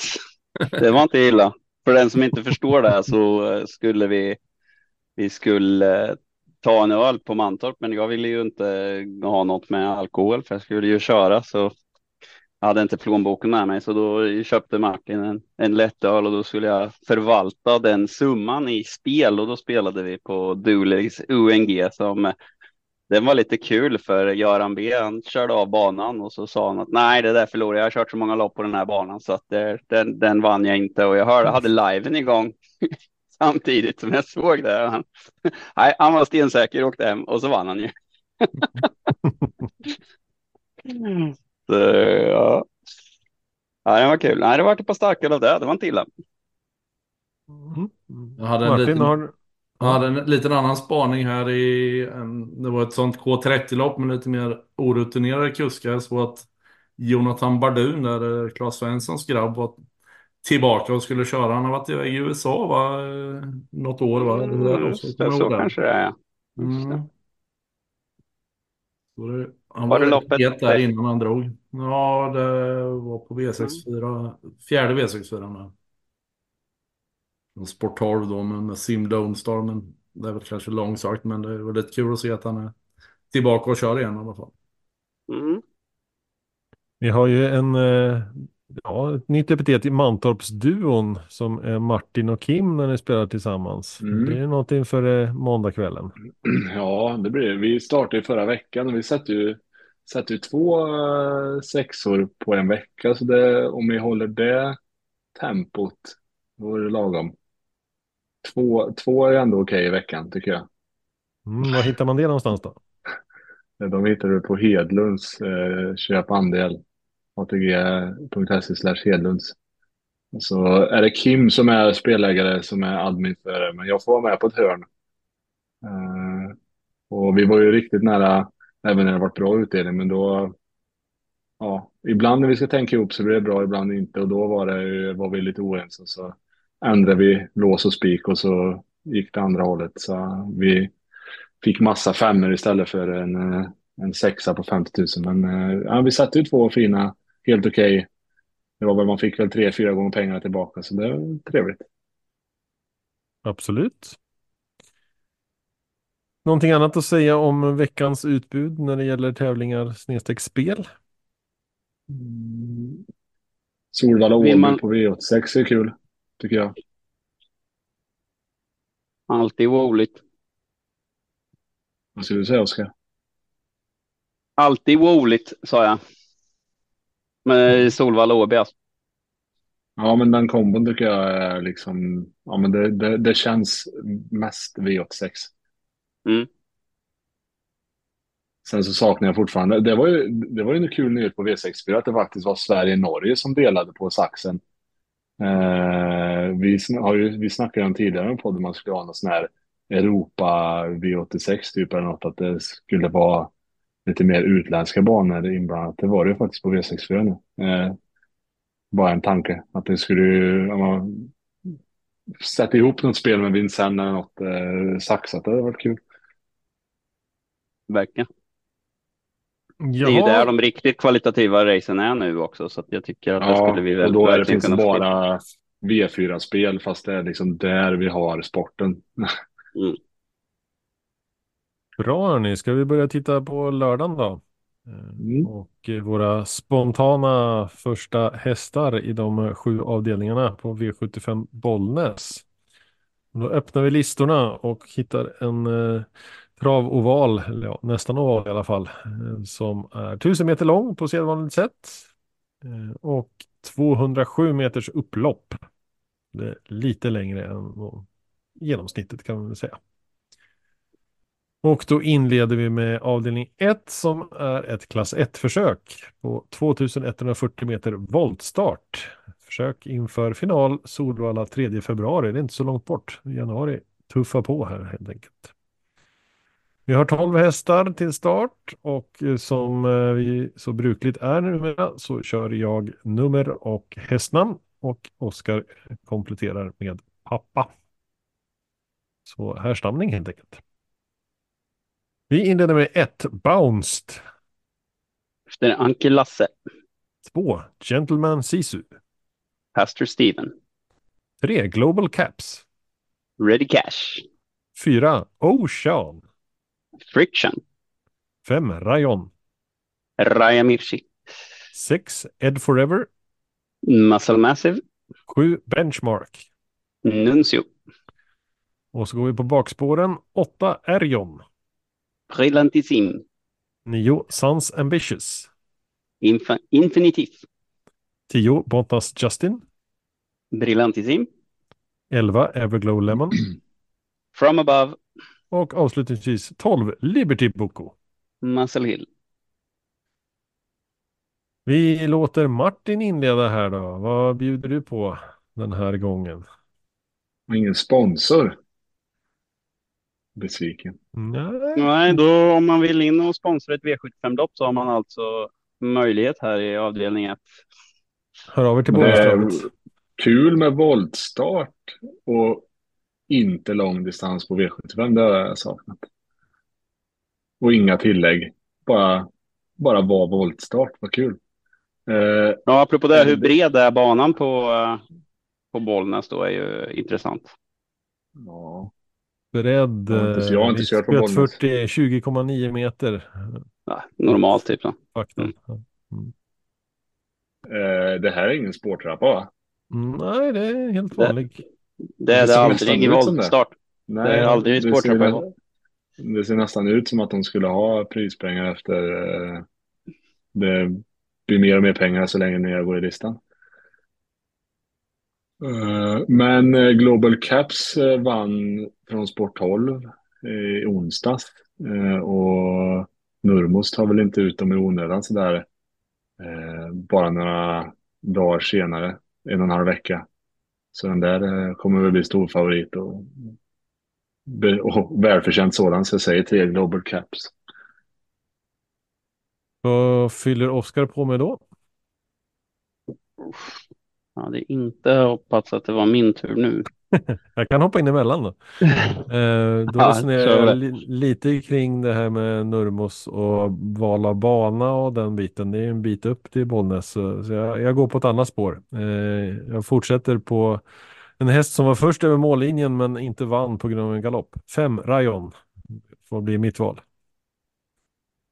Eh, Nu har du fått lite Ja. mer tänketid Oskar. Varsågod. Ja, vi kör på uh, Bottnas eh, Justin Björn Röcklinger. Nummer 10. Och så har vi vår eh, välkomna gäst Magnus. Vad har du för känsla spontant här? Ja, jag fastnade för Global Caps direkt där det är ju...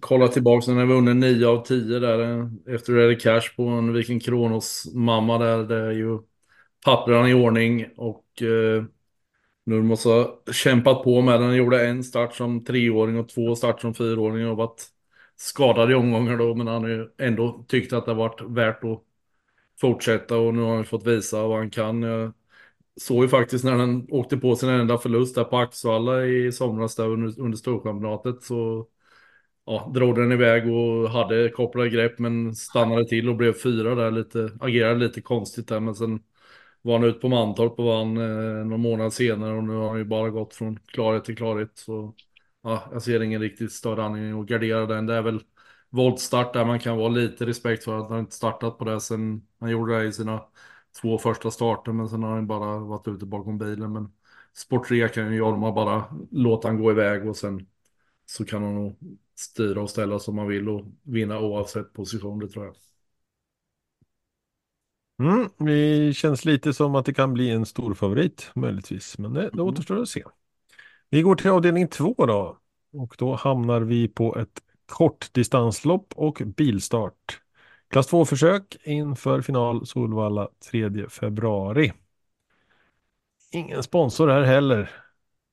Eh, för sig så är det nog lite travprofil.se som har hederspris och sådana saker. Det får vi väl lägga till i sammanhanget. Det kan de få. Vi har med 12 hästar bakom bilen, kort distans, 1 GK Talisman, Lavec Kronos. 2 Light In, Earl Simon. 3 Atom Bet, Traders. 4 Forbidden to Rest, Pandemotör. 5 Grace Trot, Bold Eagle. 6 In Your Time, El Mago Pellini. 7 Eva Aloha, Bold Eagle där med. 8 Apomorfin, Hard Living. 9. Diego. Maradja. 10. Glowing Star. And over and over. 11. Victory Kalus. Trixton. Och 12. Provolone. Lave Kronos. Med reservation för uttal som alltid. Ehm, ja, men då får du fortsätta där, Oskar.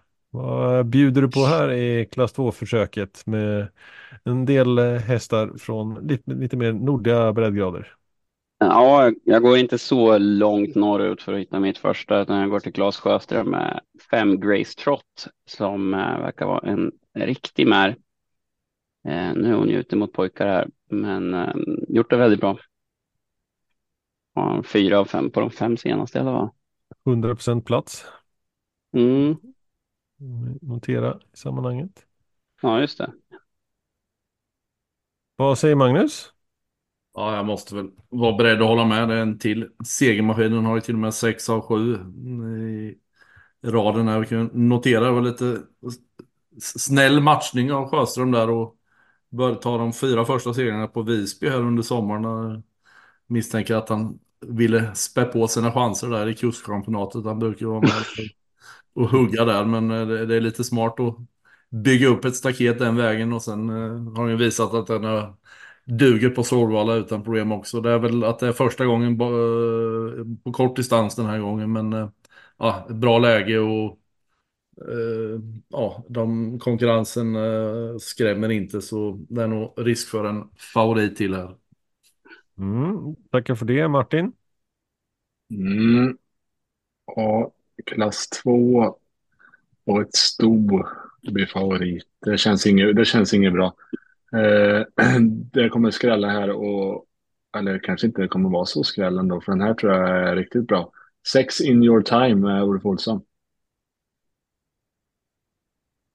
Spännande. Notera det. Ja, klass 2 är ju som det är. Um... Ska jag bara gå på det som dök upp i huvudet här så går jag på nummer ett, GK Talisman.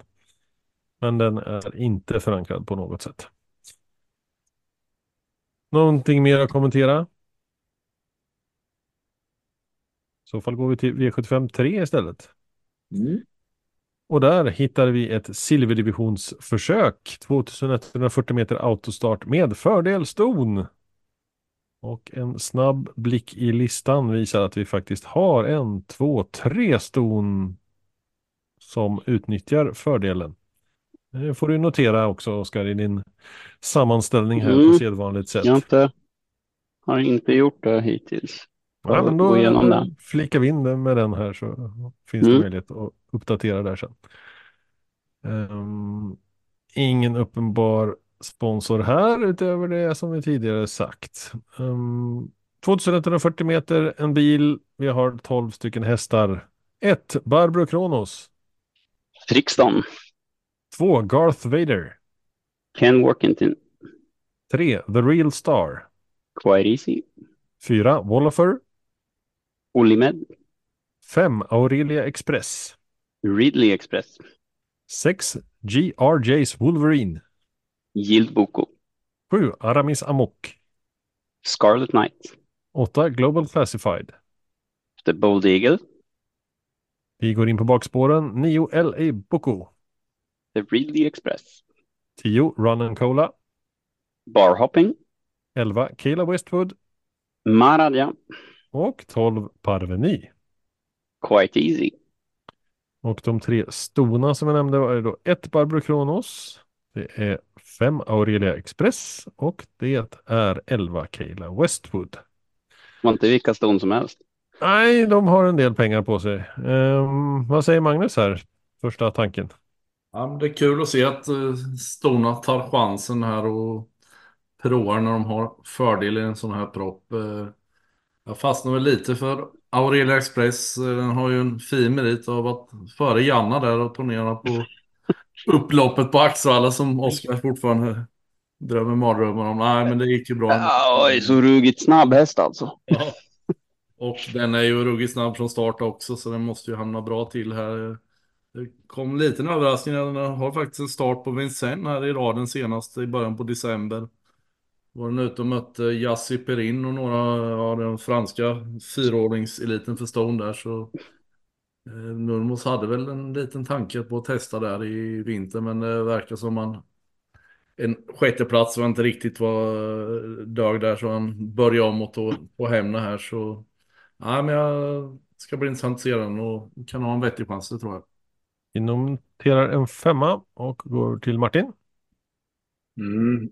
Jag vill nog nästan höja lite varningsfinger där för de här stona som kommer ut. För det var som vi var inne på förra veckan med nu får ju verkligen de sitt eldprov här. Eh, som Magnus nämnde nyss att Aurelia tog sig precis förbi Janna som har 300 000 på sig. Nu är hon ute mot silvergrabbar. Det ja, hon hon vann ju ganska lätt i British Crown eh, semifinalen ändå. Eh, ja, den men också. Så att, det är helt, an, helt annat gäng de möter nu, tycker ändå jag. Jag ville bara försöka dra någon form av parallell att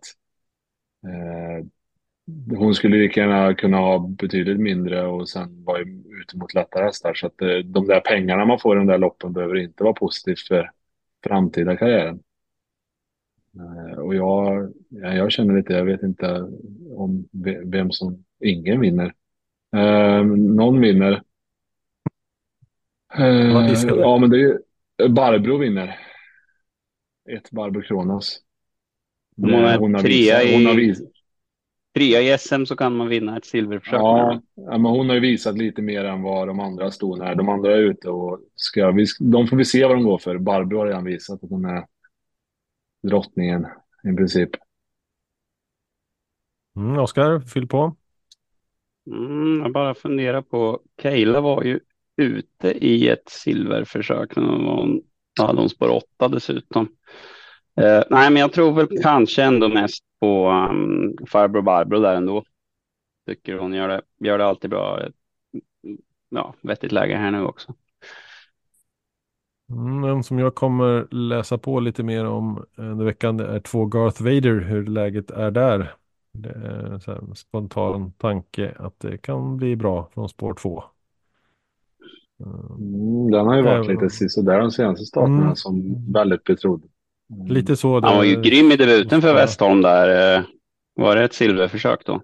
Ja, och sen eh, oplacerade till försök och sen eh, oplacerade i finalen. Så jag vet inte, mm. men han anmäler igen så han måste ju ha någon annan känsla att eh, nu kommer inte jag ihåg loppet, det kanske satt fast med allt och liksom sådär. Så det är värt att kolla upp som Tobbe säger.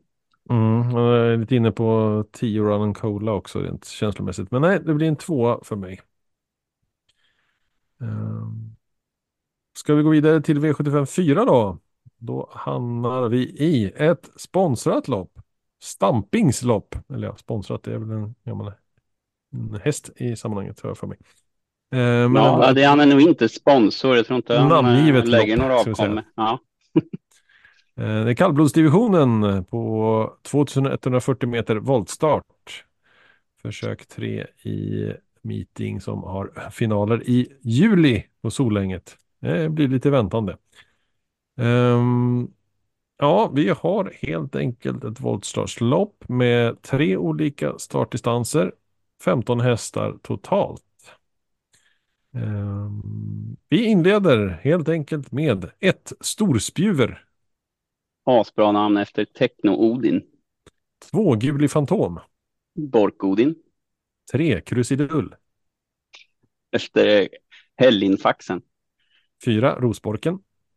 Bork-Odin. Fem Eldtechno. Techno-Odin. Sex Klacknova. Järvsviking. Och sju Kajsas Ture. Svallivar. De har vi på startdistansen 2140 meter. Sen har vi två hästar på tillägg 20 meter. Åtta Björlifanner. Techno-Odin. Och nio Volt. Moe-Odin. Tillägg 40 meter har vi sex stycken hästar och inleder med spår 1, nummer 10, Stumne 4. Jokerelden. 11, Alfa Lina. Klackjo. 12, Alfi. Eh, Järvsefax. 13 Våle Nikolaj. Åsajärven. 14 Oppgårdsträngen. Technodin. Och 15 Såldhöjdens drake. Det är Lomebrage. Härligt utbud av kallblod. Eh, måste jag säga. Eh, inleder här spontant med att ge Guli Fantom en ny chans. Han var ju hårt betrodd för ett par veckor sedan. Eh, men det blev Alltid galopp hårt då han gjorde det bra. Jo, men eh, just i, i det sammanhanget. Men det blev galopp men kom tillbaka bra och så vidare. Men nej, det får bli en tvåa för mig, Guli Fantom. Eh, vad säger eh, Martin? Eh, Får man, får man ta en på varje volt? Inte Bara om du tar-. Bara om du tar volt. Ja, okej. Ja, men då, om inte jag får det så då, får man, då måste jag ta volt. eh, nej. Eh, vad, alltså jätte, jättekul lopp. Eh, jag kommer nog ta 15 stycken på min lapp. Eh, oj, Oppgårdssträngen vann ju i veckan mot Våler Nikolaj, men jag vet inte, de har spår 4 och 5 på tillägg. Jag vet inte om det är superbra. Eh, och så ska jag runt alla. Nej, De har ju, Eh, de har ju springband kan man ju tillägga så att det är inte Ja. så. Det är inget snävt 4 och 5. De ska bara vända upp och sen Nej. har de 20 meters extra anlopp. Så. Och så är det Ja, bara är de två på mellanvolten. Så. Ja, är de startsnabba där så kanske de redan är förbi eh, samtliga och sen har de bara åtta och nio runda så är de framme. Så att ja, men nu ska vi inte bli för långrandiga. Eh, med tre krusidull vinner väl det här. Eh, var ju väldigt bra senast på Romme i ett V75-lopp efter en liten monté-session. Så nej, den där vann jag ju V4 med på Åring i somras, så det blir ju bra. Den tar vi. Jag noterade uh, Fantom, Krusidull och Rosborken. Det är nästan samma spår som just Romme. Han hade 2, 3, 4 och 2, 3, 4 här nu också. Eh, Men då noterar vi en trea på Martin och går vidare till Magnus. Ja, egentligen så har väl Stumne 4 en bra chans till femte raka, men eh, jag känner mig lite väl favoritbetonad här nu, så jag får eh, ta något lite roligare. Jag slår till med eldtechno där från spår 5 visserligen, men Magnus A. Djuse sitter upp nu och jag kikar, han körde den en hel del för tre år sedan och vann lite lopp, så kan väl bli en trevlig eh, bekantskap att de får återförenas där. Mm. Och avslutningsvis Oskar då. Mm. Ja, jag har bytt hästar eh, vart efter ni har pratat här. Det var verkligen ett, eh, ett eh, svårt lopp, men eh, jag säger väl Stumne 4. Nummer 10. den gratis? Ja, precis. Jag hade tänkt att ta en på start så att jag tar en på 40. Helt logiskt. Men Ja. Martin var inne på helgardering där. Mm. Kan- Volt har ju bara varit ute i Volt de senaste fem. Det är mm, kul. Ja, men inte startat på nästan tre månader. så. Vi se. Yes, vi lämnar kallbloden. Får se om det kommer något mer. Det vet jag ärligt talat inte. Nej, det gjorde det inte i avdelning 5, för där hittar vi ett gulddivisionsförsök. Och 2140 meter med autostart. Inga konstigheter i propositionen här, utan det är ett eh, Ja, sedvanligt guldlopp på vintern. Men extra krydda här om vi tittar på intjänade pengar och så vidare. Men eh, vi drar väl helt enkelt igång. Vi har ett Donners Am. Jag hittar rätt här bara. Infinitiv. Två Phoenix Photo. Superfoto Cosmos. Tre Million Dollar Rhyme. Ready Cash. Fyra Weekend Fun. Jaded. Fem Rome Pays Off. Muscle Hill. Sex Axel Ruda. Formula One. Sju Global Adventure. SJ's Caviar. Åtta Chestnut Hill. Muscle Hill. Och så går vi till bakspåren. Nio Xantis Cocktail. And over and over. Tio Dark Roadster. Superfoto Cosmos. Elva Fortune Maras. Dream Vacation. Och 12 Dwayne Set. Muscle Massive. Vad bjuder du på här Martin när du ska välja din första häst i V755? Eh, jag behöver hjälp. Eh, Phoenix Foto är han snabb ut. Jag kommer inte ihåg. Han var inte där förr. Mm. Precis. Han var väl jävligt men- långsam förr eller? Ja, för och sen han visade han lite spetsar, startsnabbhet han förra på året. Valla. Spetsar han inte i finalerna på Valla? Eller tänker jag fel? Nej, det är rätt. Ja, ja men då, då om han spetsar då, då är det ju schackmatt. Så då, då är det ju klart. Eh, Det är bara att spika Bobbe. Nummer två, Två Phoenix. Foto. Ja, jag hade skrivit en tvåa på mig själv här också, så jag, jag kan hålla med dig där. Eh, jag överger min eh, gamla eh, käpphäst, eh, eller något. Fem Rome Pace Off som jag har varit inne på tidigare. Nej, det blir Phoenix Foto för min del också. Eh, vad säger Oskar? Samma. Lite tråkigt. Men eh, det finns ju, alltså vilka roliga hästar de är här. Men alltså man älskar ju alla guldhästar för de har man ju lärt känna på något vis. Men eh, Phoenix Foto tror jag mest på idag. Mm, Magnus? Och jag är svag för Phoenix fot också, men eh, jag måste ju gå lite med strömmen. Jag hoppas att Million Dollar Rhyme och Weekend Fun utmanar lite om ledningen där och kör så Axel Ruda kan komma in i leken där. Han var ju faktiskt tvåa bakom Phoenix Foto i finalen sist där och är en sån där riktig trotjänare som alltid gör sitt och brukar vinna eh, på V75 frekvent och ja, en sån där den, den måste med den här gången. Mm, Då har man ju inte startat på sex sju veckor då heller. Ja, just det. Vi slänger in en sexa där helt enkelt. Mm. Ja, sen har vi ju då Oskars eh, favorit Henrik Svensson också inblandad i leken. Nej Som då. brukar dyka upp lite på Norrlandsbanorna. Kan Jag har inte tagit någon, eh, någon Henrik än. Jag vet inte hur mycket han har kört i och för sig. Dark Roadster har vi från bakspår den här gången. Annars hade det blivit åka av från start där. Ja, en eh, roligt lopp som sådant. Eh, Oavsett om nu vi tror att Phoenix Photo vinner. Så ja, kul blandning. Vi gör det inte svårare än så utan går vidare till V75 6. Där Då gör vi det svårare. Ja, det återstår att se. Men vi gör det åtminstone utifrån propositionen och hur det brukar se ut. Vi tar ett långdistanslopp på 2640 meter. Vi kör voltstart och diamantstor. Ett försök inför final Solvalla 3 februari. Och vi har eh, nio hästar på startdistansen 2640 meter och ytterligare sex hästar med tillägg 20 meter. Vi börjar med ett Icicle Am, Raja Mirchi. två Many Behind, One too many. tre Dino Cream, Kreatin. fyra Solens Skrammel, Nuncio. fem Honesty, Quite easy. Sex Happy Go Pepper, Massalil. sju Konrads Annette Django Riff. och där på bakspår på första distansen är åtta Penthouse Nuncio. och nio Nance Cash. Django Riff.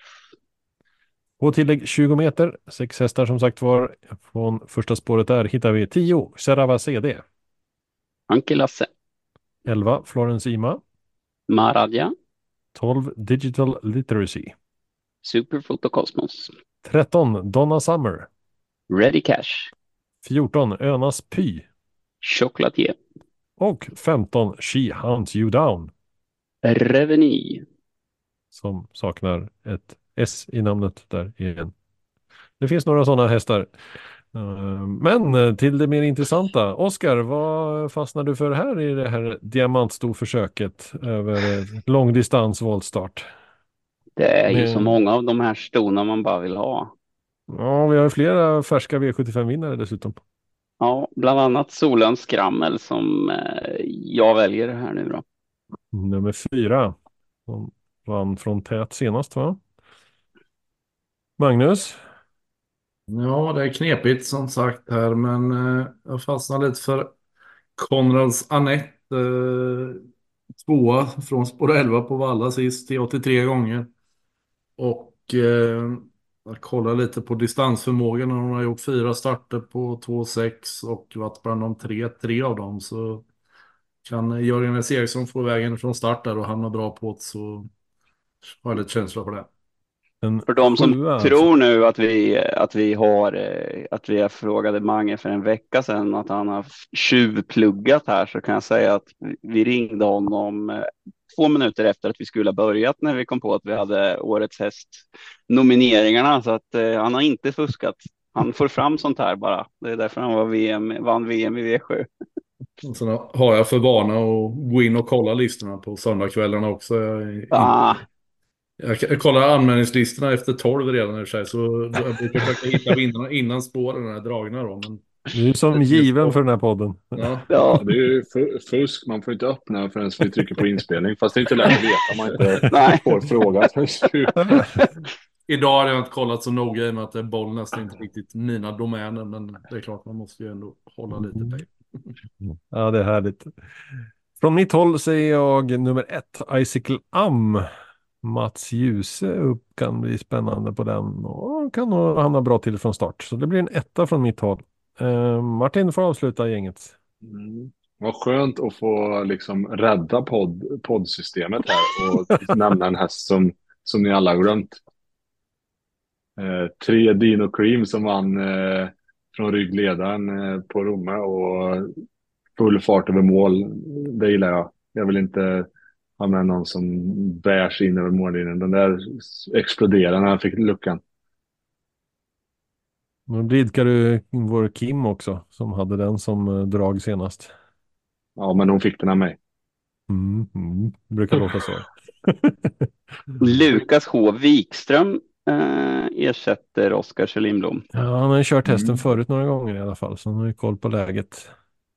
Verkar det kan vara så att Oskar kanske är avstängd där och då låter han någon i kille i stallet där få chansen. Så det är ju alltid kul att man släpper fram och gör det så. Även Verkligen. Roligt. Så gjorde, de, så gjorde man ju alltid eh, förut. Då var det liksom givet att man gjorde så. Nu är det ju varje start är så sjukt viktig och så där. Och så finns det så många catchdrivers. Så att eh, det är svårt att, svårt att slå sig fram och svårt som tränare att våga. mm, Ja. Men sen är Lukas säkert är ju svinduktig och han har väl jobbat till sig den rätten. Men eh, kul att man gör den då. Mm, om ni plockar någon från tillägg, vad väljer ni då? Och Florens Sima. Ja, alla. Eh, Serva CD är väl ganska bra. Ja, Ser- Serava CD med den efter fantastiska med den där Judas Julia känns ju nära till hans. Har inte Donna Summer varit en sån här snack, som alla snackar om varje gång? Att hon där liksom ska vara någon uh, kioskvältare, Hon är ju ute på, allt möjligt. hon är ute på, ute på V7 varenda gång. Hon tävlar ju inte. Hon kliver ju inte ur sängen om det inte är sexsiffriga belopp i princip. Så att, eh, och gör det ju, gör det ju alltid bra. Och har ett bra namn dessutom. Mm. Vi går till V75 7 och avslutar Bollnäs-omgången 18.43 starttid 2140 meter autostart och vi har bronsdivisionen med fördel Ston. Final Solvalla 3 februari. Och vi har en, två ston som nyttjar möjligheten till fördelen ser det ut som. Och så har vi Henrik Svensson på en, ett ekipage också. Vi inleder med ett Juilla, Propulsion. två Gloucester Gladiator, Brad Velve. tre One Crystal, One too many. fyra Underbar och Svin, Maradja. fem Esposito, William. sex Money Smile, The Bank. sju Uret, Maradja. åtta Krakas Jarabuco. och på bakspår nio Will I Am, Scarlet Knight. tio Wings Level, Anke Lasse. elva A Perfect Dream Yankee Glide. och tolv It's Pepper Time. Muscle Hill. Magnus, Ja, vad vad bjuder du på att här? Lucifer Bocco inte var med. Du slipper den den här gången. Äntligen. Mm. Jag får väl eh, fortsätta att eh, sätta min, mitt förtroende till Timo Nurmos som är tredje vinnaren för hans del. Kör på Esposito. Magnus Mm, mm, är ju en fin årgångshäst där som har varit varit ute i årgångsloppen och kanske inte riktigt fått med sig det man tänkt sig. Men eh, nu vill man skörda lite på V75 här och jag tror att han kan ha en bra chans i sista här då. Jag får instämma i den tanken här faktiskt. Ehm, Vi har ju som sagt två stycken ston. Det är ett Jowilla och åtta Krakas som har tjänat mer pengar än gränsen och är fördelaktiga. Oskar, vad bjuder du på? Mm. Ja, det var inte lätt. Eh, Ja, det var väl jättelätt. jag känner väl kanske ändå mest för eh, It's Pepper Time kommer ju aldrig hundra till men gör det alltid bra. Eh, nu har han ju sport 12 men det spelar väl inte han så stor roll. Så. Hyfsat långt upplopp. Jag trodde Mm. du skulle säga fyra. Mm, jo, jag var inne på det, men sen eh, jag kände att nej, men jag får släppa mina principer och, och försöka få några pinnar i det här istället. För jag känner att de senaste månaderna har jag gått på så mycket på, eh, på känslor. Försöka sätta några vinnare kände jag. Och så Martin, får du avsluta och rädda hela V75-omgången nu då? Vad, vem vinner? Ja, vi kommer inte spika Esposito. Eh, fyra underbara Sofin. Henrik Svensson. Han. Men Du kör den, ja men det är bra, det är Ja, tur att du kommer. Du räddar upp, du räddar upp det två gånger i rad där alltså. Jag fattar om Henrik hade vunnit och, och, och Oskar Ja. inte hade plockat honom i sista avdelningen. Och sitter Ja. där med sex rätt. Det kommer ju att bli eh, spontan sympatispel där ändå. Men det är ju otroligt bra namn. Ja, det är det också. Och eh, passar ju också fint då att mamman heter Lilla och Sofin också. Ja. Ja, det finns det- några sådana. Och, och Sofin är uppfödningsnamnet va? Det finns några sådana. Mm, det finns ett gäng. De är mysiga. Maharaja, pappa. Ska Mm. se här. Stall, uppfödare stall, HB, HBS. Blyg och Sofin finns det en ettåring som heter. Jajamän. Alltså de har alltså Blyg och Sofin, Cloudless och Sofin, Delikat och Sofin, Dolce och Sofin, Fantastiska och Sofin, Fin och Sofin. Okej, de har lite för många, men de har eh, De har en Eh. Judit också. Precis. Overtime och Sofin är den som faktiskt har tjänat mest 1,2 miljoner. Otrolig och Sofin 900 och så underbar och Sofin med 700 här nu då. Otrolig och Sofin och underbar och Sofin har jag garanterat eh, förväxlat någon gång kan jag säga. De, Det de, kan- de det kan har bara fina otroligt. hästar kan man säga. Det kan Jaha. vara otrolig och Sofin som jag egentligen gillar men det vet vi inte. Det spelar ingen roll. Du kanske gillar Underbar och Sofin mest efter V757 den här gången. Ja. Härligt. Vi har gått igenom de sju avdelningarna. Känns som, som vanligt, jag på att säga, men eh, roliga lopp. Eh, några som känns som det här kommer bli en stor favorit. Men då är frågan om man ska spika där eller om man ska försöka hitta emot. Så, det, så är det ju alltid. Mm, Någonting att Första lägga till om omgången? Sådär. Kör Martin. För, första tanken var ju tyvärr att det kommer bli lite favoritbetonat men eh, men eh, ja, det har man ju haft fel många gånger förr. Då men lite känslan att det, ja, men lite känslan var att det var lite lättare att alltså direkt se okej, den här kommer bli favoriten, den kommer bli rejält spelad. Oh, men eh, de? det kan ju också öppna upp.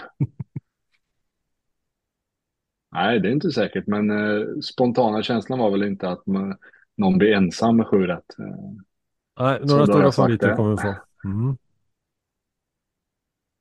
Magnus, någon övergripande känsla? Ja, det är väl lite det kan väl bli som på Kalmar nu i lördag så att det är värt 68 spänn efter tre men så är det nästan 50 000 på sju ändå när det är över så och det hänger väl lite på hur de här om Nurmos levererar med sina om man tar tre så så är väl värdet sisådär men eh, har de en sämre dag så kan det ju sticka åt andra hållet så ja vi får se. Um, tittar jag på poddsystemet får det nog ändå bli en spik på Phoenix Photo som det ser ut mm, utifrån nuläget. Så får vi återkomma mer sen. Um, med Axel Ruda som första reserv. Mm, bra. Det kör vi på.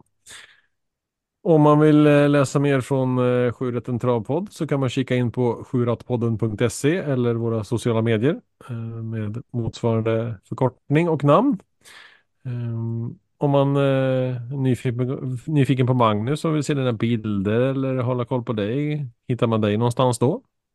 Ja, bildmässigt eh, plåtar ju för ALN heter ju bildbyrån där som jag plåtar för på Mantorp. Så där finns ju eh, bilder från på vinnare och, eh, och från ja, målbilder och eh, vinnarcirkelbilder från varje tävlingsdag.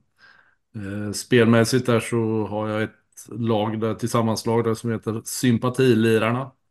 Där man kan gå med, brukar köra en hundring per andel varje lördag. Där brukar vara en 15-20 andelar ungefär i varje. Så det är bara att haka på om man har lust där då. Mm, kul. Martin, får du göra lite promo så vi får man göra reklam för sig här när man är med i podden. Ja, men jag ska sätta två V64, en V86 och så två V75 tänkte jag. Så det är bara V75. att hänga med. ja, nej. nej. men något vore ju kul att vinna. Nej, men jag, nu när jag kör med Kim där på V64 så då är det ju nu är det full rulle. V86 och V75 på Hedlunds. På hemmaplan. Mantorp måndag. Ja, det, där går vi ju, får man ju gå lite all in i plugget. Eh, Det ju, känns ju som att man har lite fördelar hemmaplan, men det, det tror jag inte man har. Man har bra känsla i alla fall, att det är på hemmaplan. Det är, man får bli lite mer motiverad. Mm, Oskar har hemmaplan i Sulkin. Mm. Jag vill slå ett slag för vår, ehm, att man går in på asap.se och, och köper en andel i Platin de Anvern. Nu har vi några hästar på Easy också, men Platin är den som vi, vi har uppe nu. Väldigt fin häst. Får man provköra innan man köper? Det går jättebra. Kan bero lite på Nu, nu gör det faktiskt det. Eh, Hon, hon slår inte så mycket. inte så mycket. Det var bra. Kanske vänta lite. Martin är lång så huvudet är långt ifrån. Det är inga problem. Ja, strålande hörni. Stort tack för den här eh, genomgången och eh, lycka till eh, med, ja vad ska vi kalla det, allt i sammanhanget. Även eh, till Magnus. Tack Mm. för att du var med. Extra kul att ha dig med just när vi snackade nomineringar. Men eh, vi eh, kommer nog med, tillbaka med frågor till dig i framtiden eh, om att ställa upp i sammanhanget. Mm, tackar. Så från oss alla till er, era- till er alla, ha det gott och lycka till i veckan så ses vi på, i torsdagspodden och i söndagspodden.